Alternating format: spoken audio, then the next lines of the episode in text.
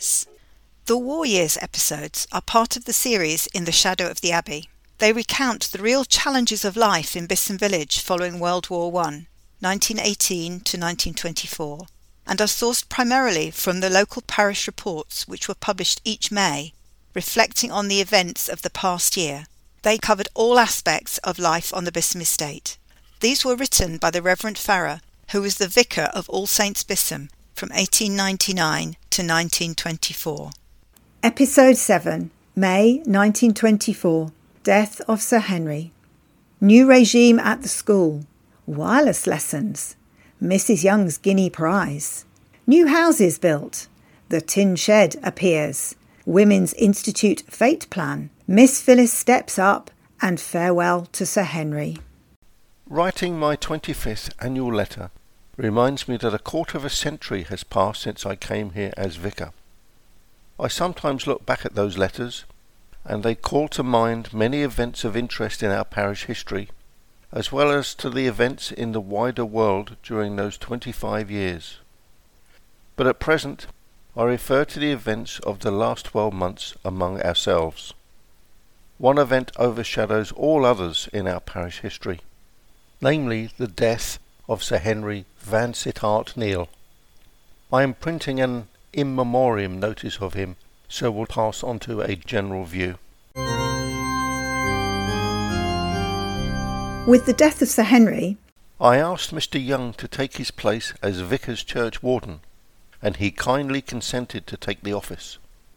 As he was previously parish warden, the duty fell to the parish at the Easter Vestry to elect a new warden, and Mr. Albert Payne, for many years an efficient and faithful sidesman, was elected to this office.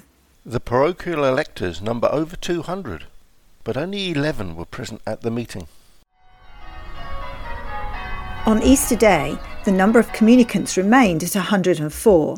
Last year there were 81 at the early and 23 at the morning service. This year the numbers were 71 and 33 respectively.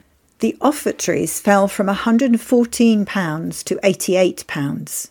This is accounted for as I stated at the church meeting, mainly by the loss of Sir Henry's weekly contribution, and also by the Abbey, Temple House, and Stoney Ware, and other big houses being empty or inhabited by gallios.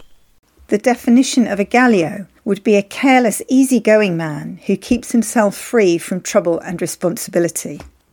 Perhaps the point that Reverend Farrer is making was that such people would take no part in village life. I once secured £10 a year for the church by a reference in a letter to possible gallios renting houses in the parish. A like result now would be acceptable. We have, however, thanks to the generosity of some, been able to pay our way.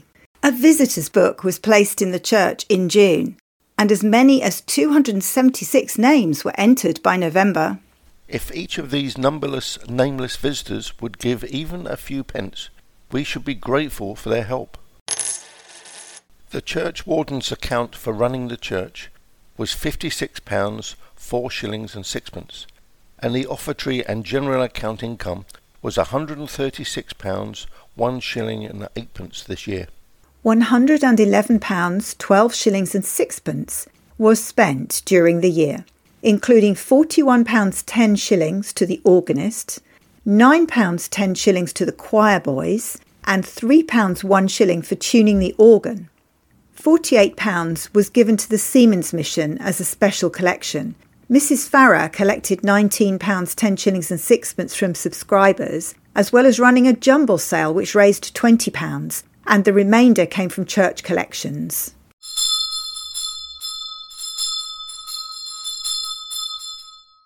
The school was working very happily and earned the commendation of a legion of inspectors. However, changes were being made in schools based on the Education Act of 1921, which advocated more professional teachers and raising the school leaving age to 14.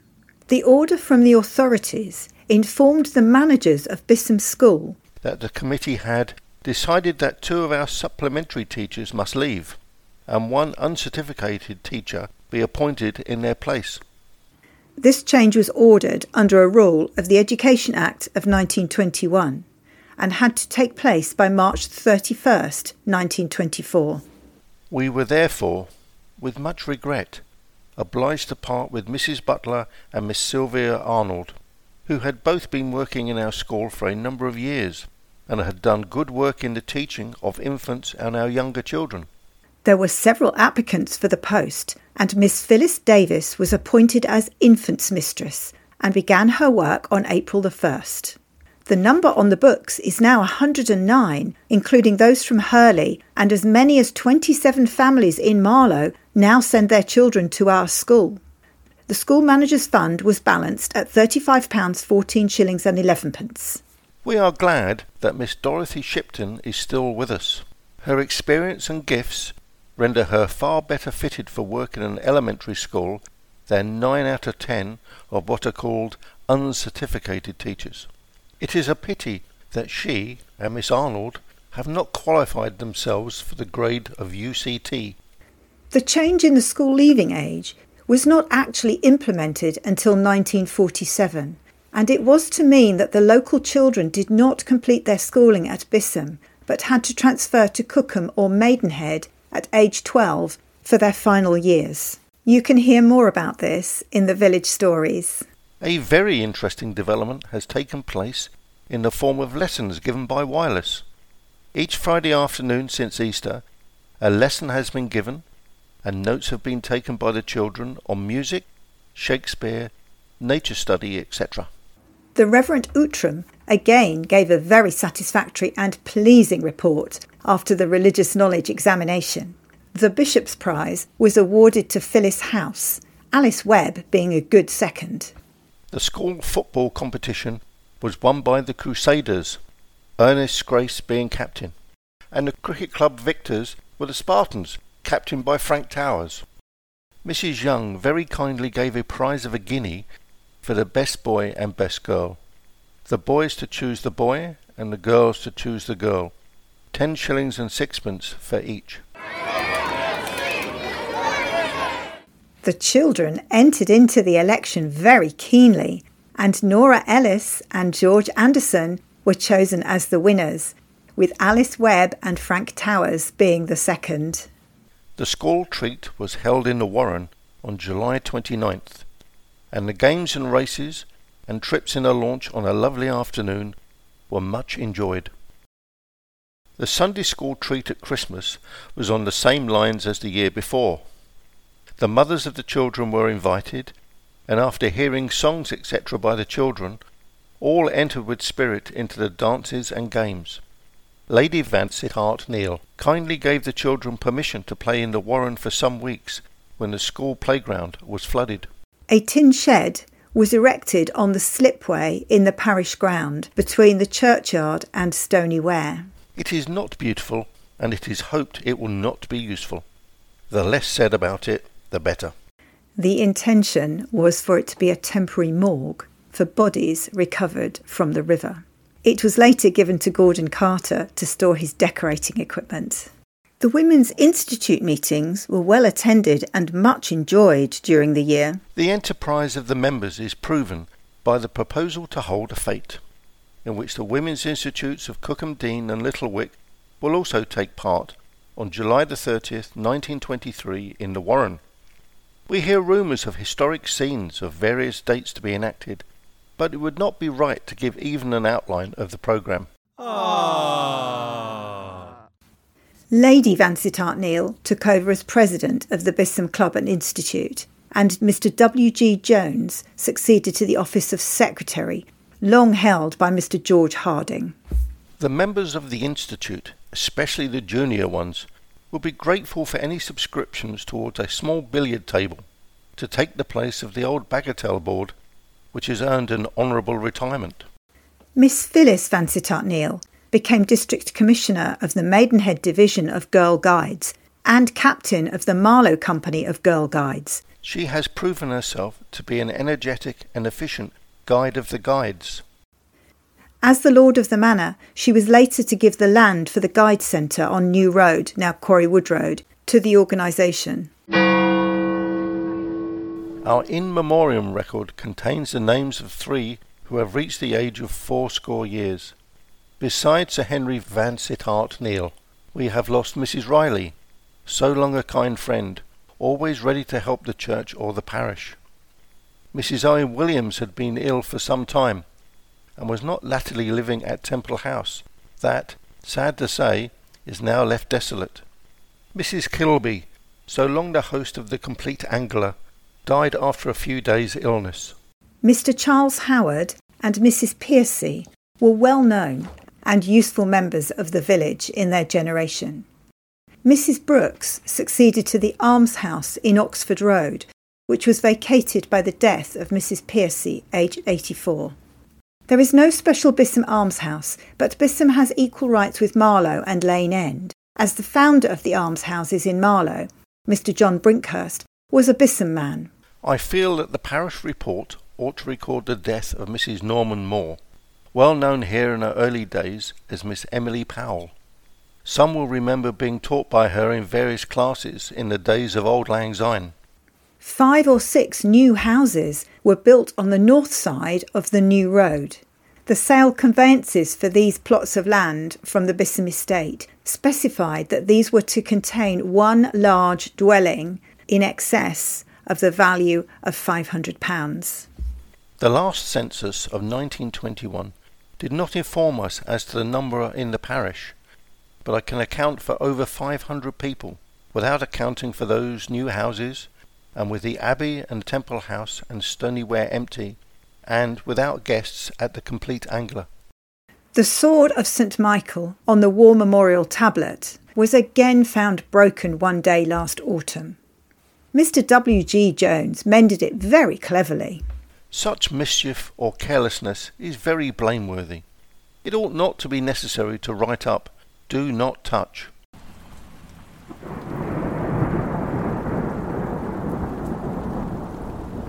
The summer of 1923 was on the whole a cold one. June was a very dry month with only 0.35 inch of rain, but it was cold and windy. Henley Regatta, however, enjoyed four fine days, Friday and Saturday being really hot. The Marlow Regatta was also favoured by lovely weather, and a long programme of races was most successfully carried through. October was the wettest month of the year, with 4.78 inches. The total for the year was 26.22 as taken at the vicarage. January 1924 was a wet month, and February was very dry. Most people seem to think the winter a trying one, but we had no very long or hard frost. The coldest spell we had was in November. There were only two Sundays on which some people complained of cold in church all through the winter. The playing members of the football club wished to thank the subscribers for their continued support.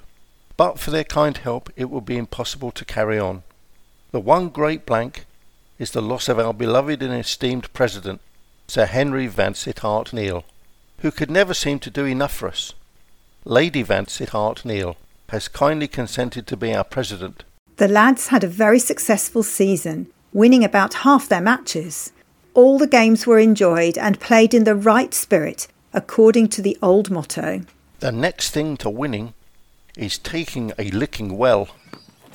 The cricket club is looking forward to another successful season. We are pleased to say Miss Vansittart Neale is our new president. Last summer was the best the club has ever had, both from a playing point of view and as well as the financial side. We should always think of our late president and friend when we are spending our Saturdays in the beautiful Abbey Park. The main news was the death of Sir Henry Vansittart Neale. He died at the vicarage at Ware and was brought back to Bisham. It is impossible to say adequately what his loss means to us all.